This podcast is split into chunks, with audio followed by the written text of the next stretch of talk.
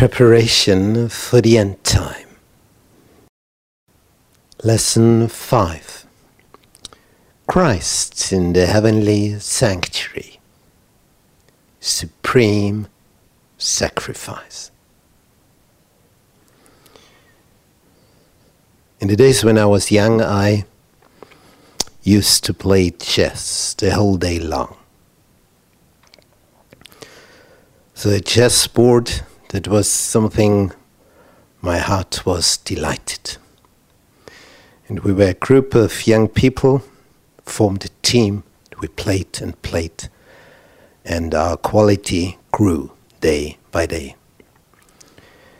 And in chess, sometimes you try to sacrifice a chess piece you lose quality and if it does not pay, you will pay for it at the end. You will lose the game. But if the sacrifice of a chess piece leads to such an advantage, then that you are able to checkmate your adversary, then it's worth to sacrifice a chess piece. So, if a sacrifice will lead to a fine end, it's worth doing it. Now, Jesus, he, he did something which is the supreme sacrifice on the cross, Satan experienced to be checkmate. He was lost. But it didn't look like this in the beginning. But Jesus had this in view from the very beginning.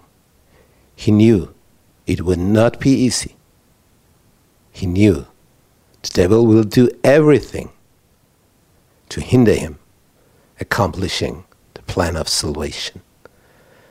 But he had to sacrifice in view from the very, very beginning. We find a text in Luke chapter 9, verse 22 he says to his disciples, The Son of Man must suffer many things. Suffer. The disciples, they listen. Suffer? Our master? Oh, we will defend him. And he must be rejected by the elders, chief priests, and teachers of the law but the main people who reign the country. And he must be killed, even killed, and on the third day be raised to life. He must suffer, be rejected, must be killed, and be raised to life. So, this supreme sacrifice he has in mind.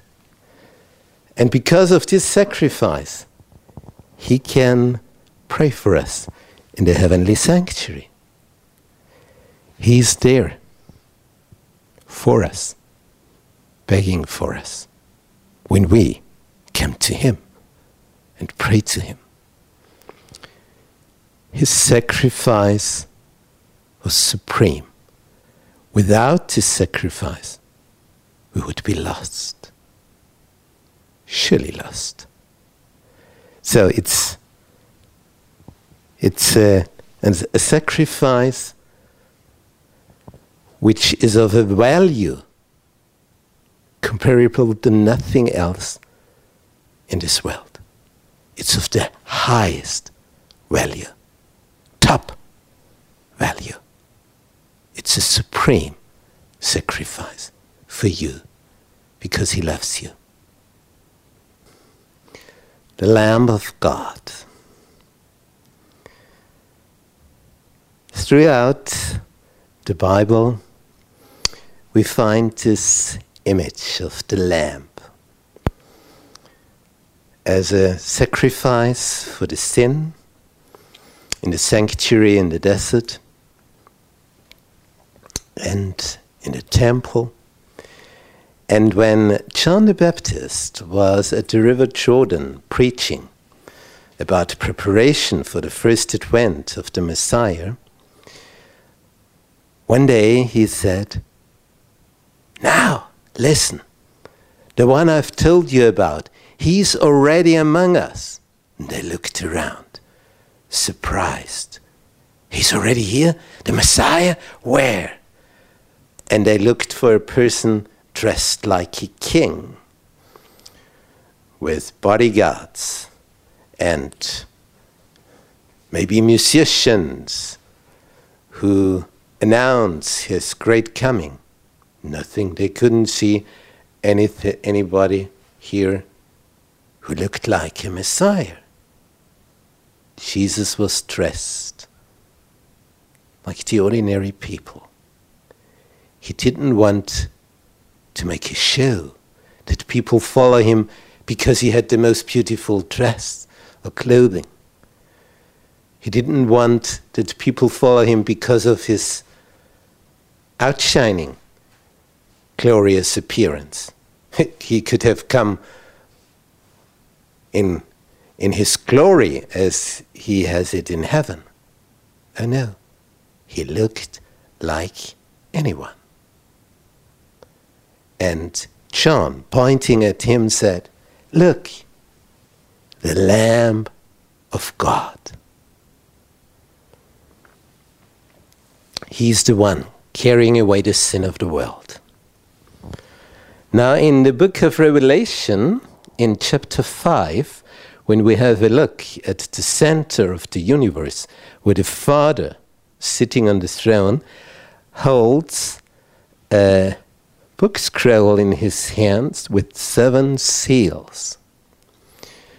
And then a voice is heard who is able to get this scroll and open it, breaking the seals.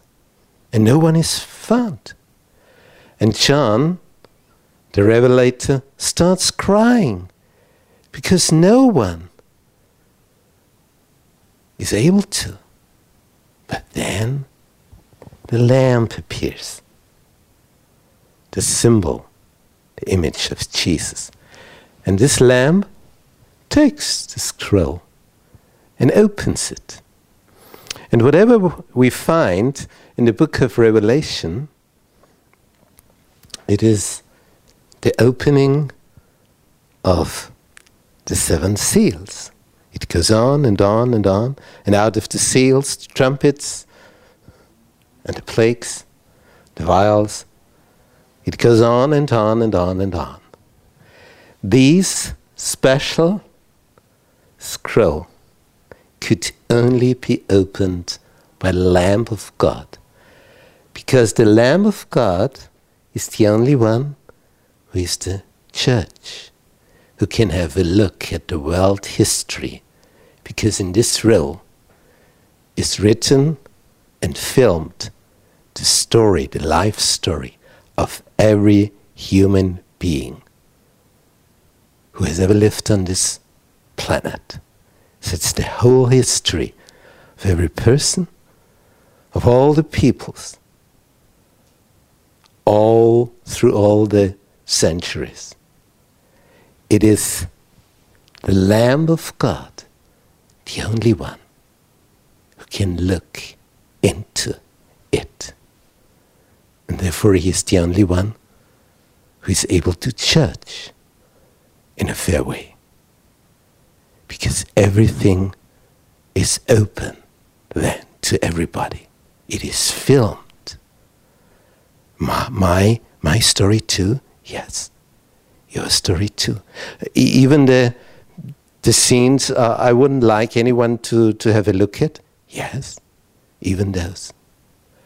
But, but uh, yeah, you can do something about it. Tell Jesus beforehand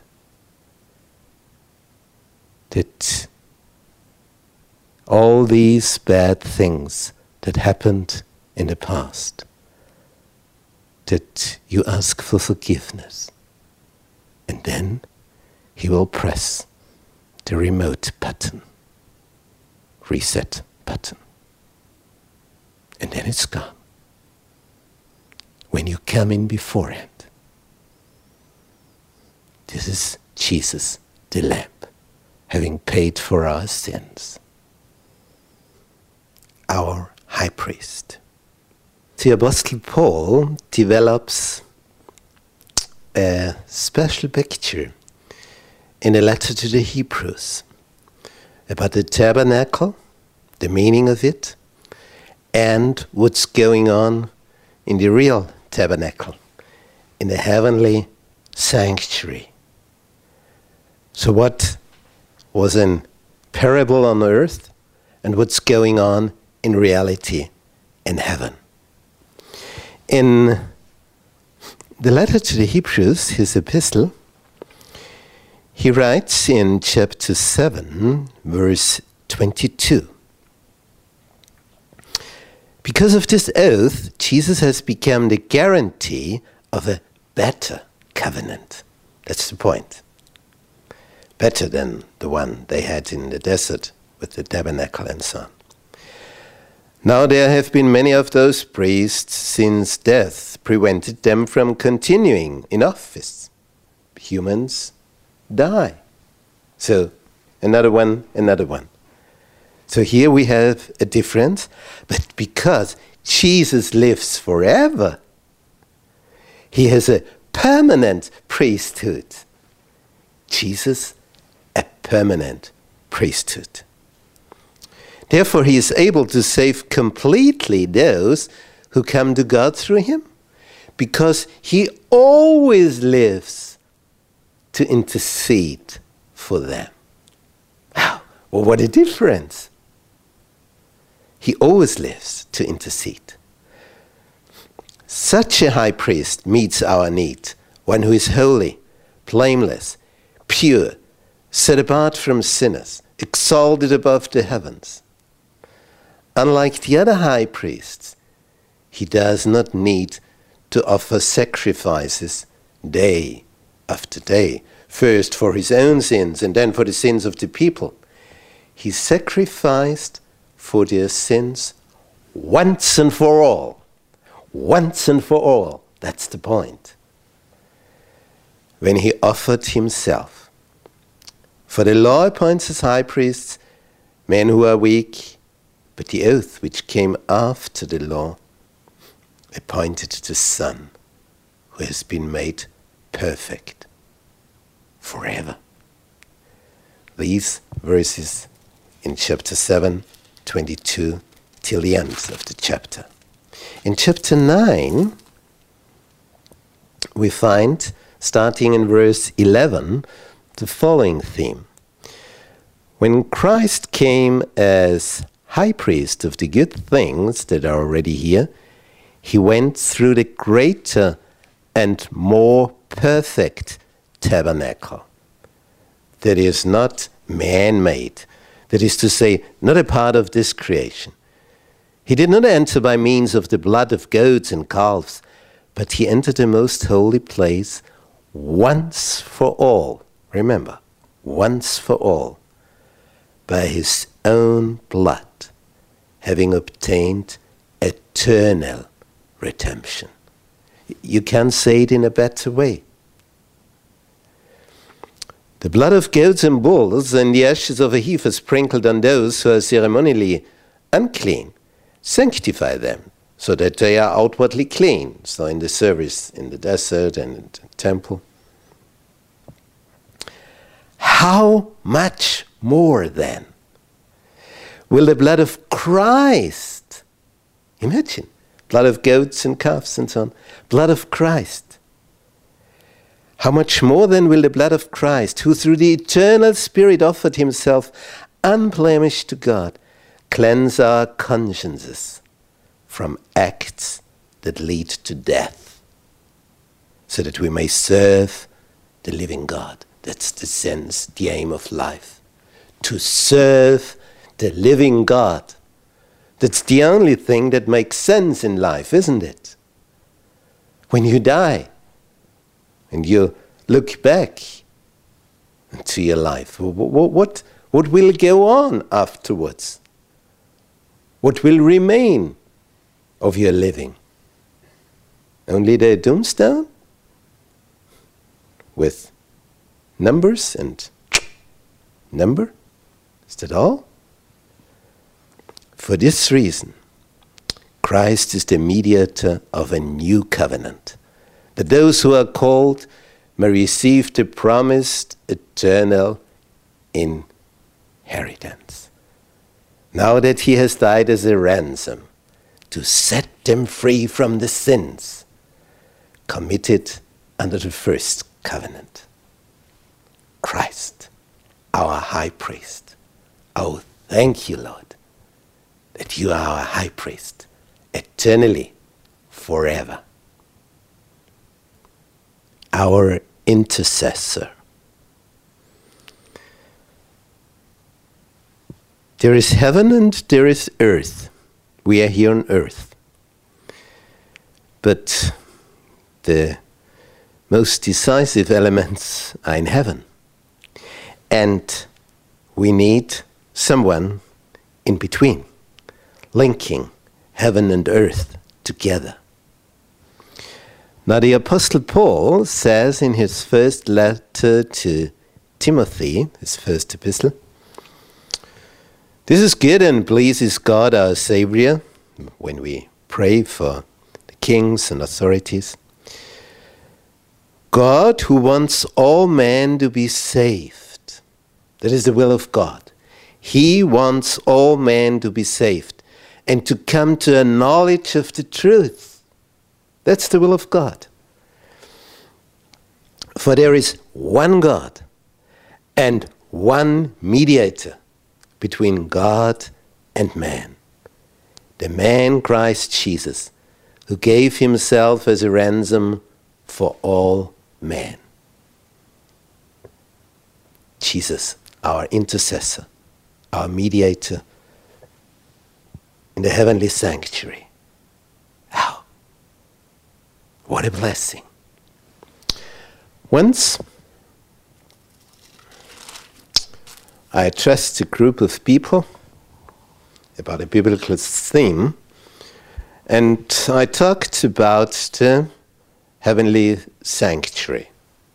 When saying this, two persons got up and shouted, What? Heavenly sanctuary, we've never heard anything like this.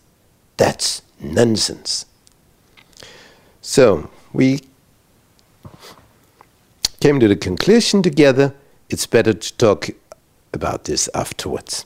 Then they stepped up to me and we opened the Epistle of Paul to the Hebrews, chapter 8, verse 1.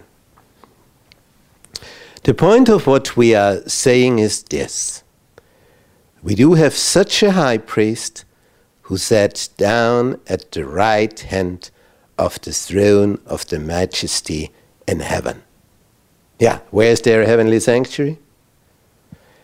Verse 2 And who serves in the sanctuary, the true tabernacle set up by the Lord not by man. And he serves there as a high priest in the true tabernacle, set up by him, not in man. They looked at the text, looked it up in the Bible, looked at me, looked at the text, looked at me, turned round, and left. It was new for them, completely new. It's, it was the same with our Adventist belief in the beginning, in this Adventist movement, nobody knew about a heavenly sanctuary. But after the disappointment in 1844, people started looking up. Why? Why this disappointment? What happened? Where, where's, where's the mistake? And then they discovered cleansing the sanctuary. The sanctuary isn't the earth. The sanctuary is in heaven. So this was a new dimension, new knowledge. So I can understand these two visitors. They haven't they have never heard it before. And then they read it. And they didn't say a single word against it afterwards, after they had read it. We need knowledge. Now we have an intercessor in heaven. In the epistle to the Hebrews, in chapter 9, the Apostle Paul goes on saying in verse 24 For Christ did not enter a man made sanctuary that was only a copy of the true one. He entered heaven itself now to appear for us in God's presence. He is the Lamb of God. He is our high priest. He is our intercessor. He never dies. Continually, he works as an intercessor. Oh, what a blessing for us. The day of atonement. On earth there was a sanctuary, and in heaven there is a sanctuary as well. It's the real one. The one on earth is just the antitype, a model. Now, what happened on earth? The Apostle Paul in Hebrew 8, verse 5 says that the priests on earth they serve at a sanctuary that is a copy and shadow of what is in heaven. It's a copy. It's a shadow of that what is in heaven. And this is why Moses was warned when he was about to build the tabernacle in the desert there. See to it that you make everything according to the pattern shown you on the mountain. He had seen in a vision the heavenly sanctuary, and he had to build a model on earth, a copy, a shadow. And all the services which had to be done there, they were just a copy what was going on there. Now in chapter 9, we find that God says in verse 20, This is the blood of the covenant. In the same way, he sprinkled with the blood both the tabernacle and everything used in its ceremonies. In fact, the law requires that nearly everything be cleansed with blood. Cleansed with blood? I mean, if you sprinkle blood on something, it's not clean, or? But listen to the following text. Without the shedding of blood, there is no forgiveness. Without the shedding of blood, there is no forgiveness. That's, that's the point. Blood is the washing powder, the only one that can sin wash away. And because of this, without of shedding Without the shedding of blood, there is no forgiveness.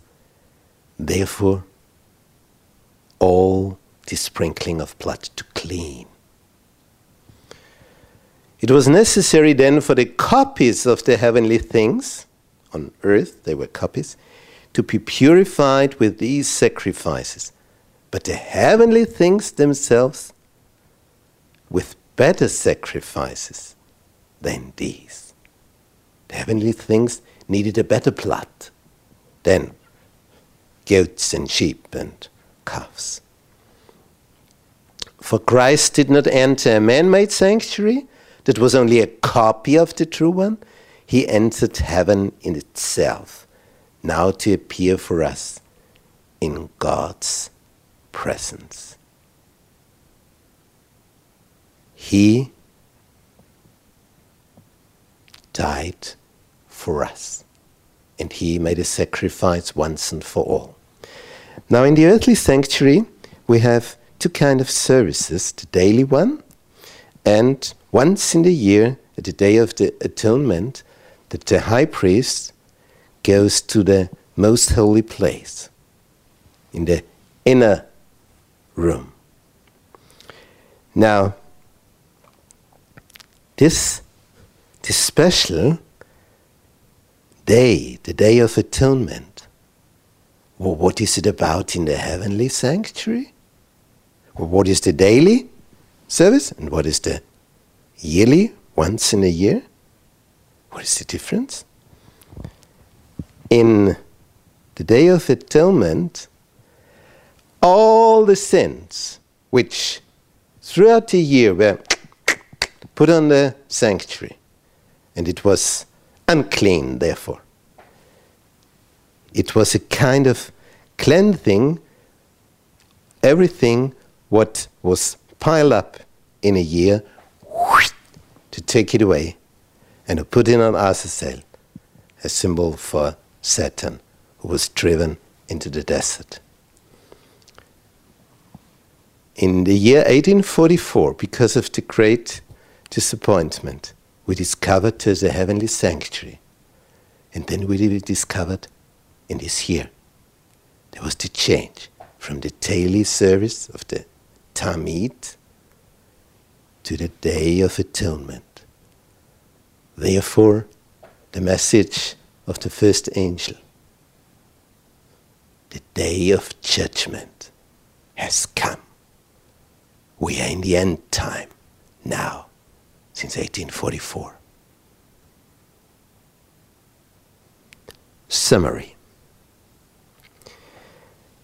We've learned in this week about Christ's service in the heavenly sanctuary. And in the sanctuary on earth, we see the, the copy service. Now, what happened on the Day of Atonement? In ancient days, the sins of the people were by faith placed on the sin offering. And through the sprinkling of the blood, the sin was transferred to the sanctuary.